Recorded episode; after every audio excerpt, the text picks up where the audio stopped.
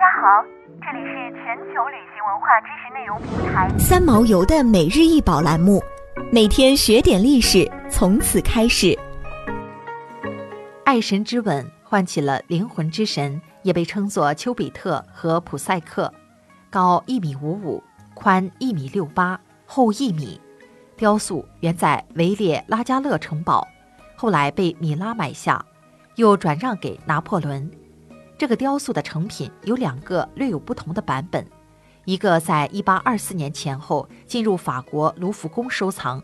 另一个在圣彼得堡的东宫，而美国大都会博物馆收藏的属于石膏雕塑的模型，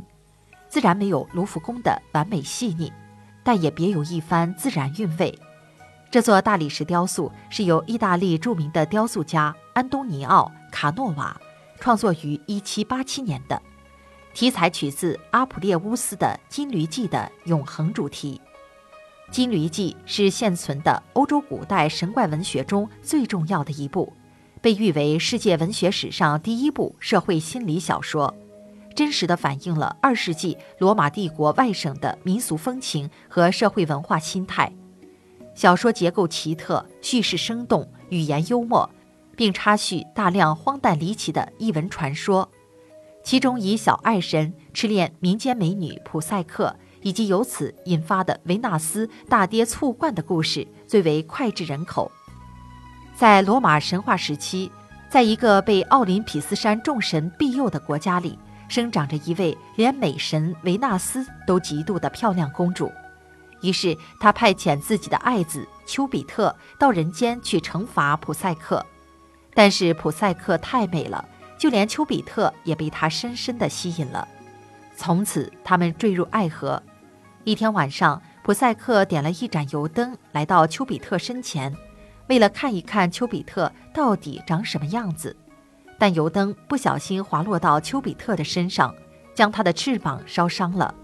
丘比特惊醒之后，知道了爱妻背叛了自己的诺言，愤怒而且伤心地飞走了。懊悔的普赛克伤心不已。他发誓要不惜一切代价找回自己的爱人，并请求他的原谅。维纳斯知道了一切，非常愤怒，便对普赛克施了魔法，使他沉睡。这个雕塑表现的是长着双翅的爱神丘比特，历经千辛万苦，终于找到了昏睡中的普赛克，赶走魔法，轻抱起普赛克，将他吻醒的那一刹那的情景。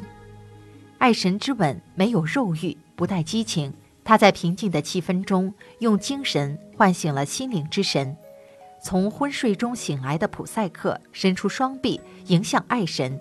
丘比特展翅降临，轻轻抱起普赛克亲吻的那一刹那的情景，两人柔软平滑的身躯相拥，那深情又优美的体态感人至深。新古典主义大师卡诺瓦的爱神之吻唤起了灵魂之神。作者独具匠心地将拥抱在一起的动态的躯体处理成角锥体构图，在这件新古典主义的精品中，光线在大理石表面的效果特别成功，更显精致完美。爱神之吻，丘比特吻醒普赛克，长久等待，深情的一吻，仿佛天地初始的朝露，融化万物，春风大地。净白的身躯，体内燃起炽热的爱火。似空洞的眼神，竟是无限爱意。想要鉴赏国宝高清大图，欢迎下载三毛游 App，更多宝贝等着您。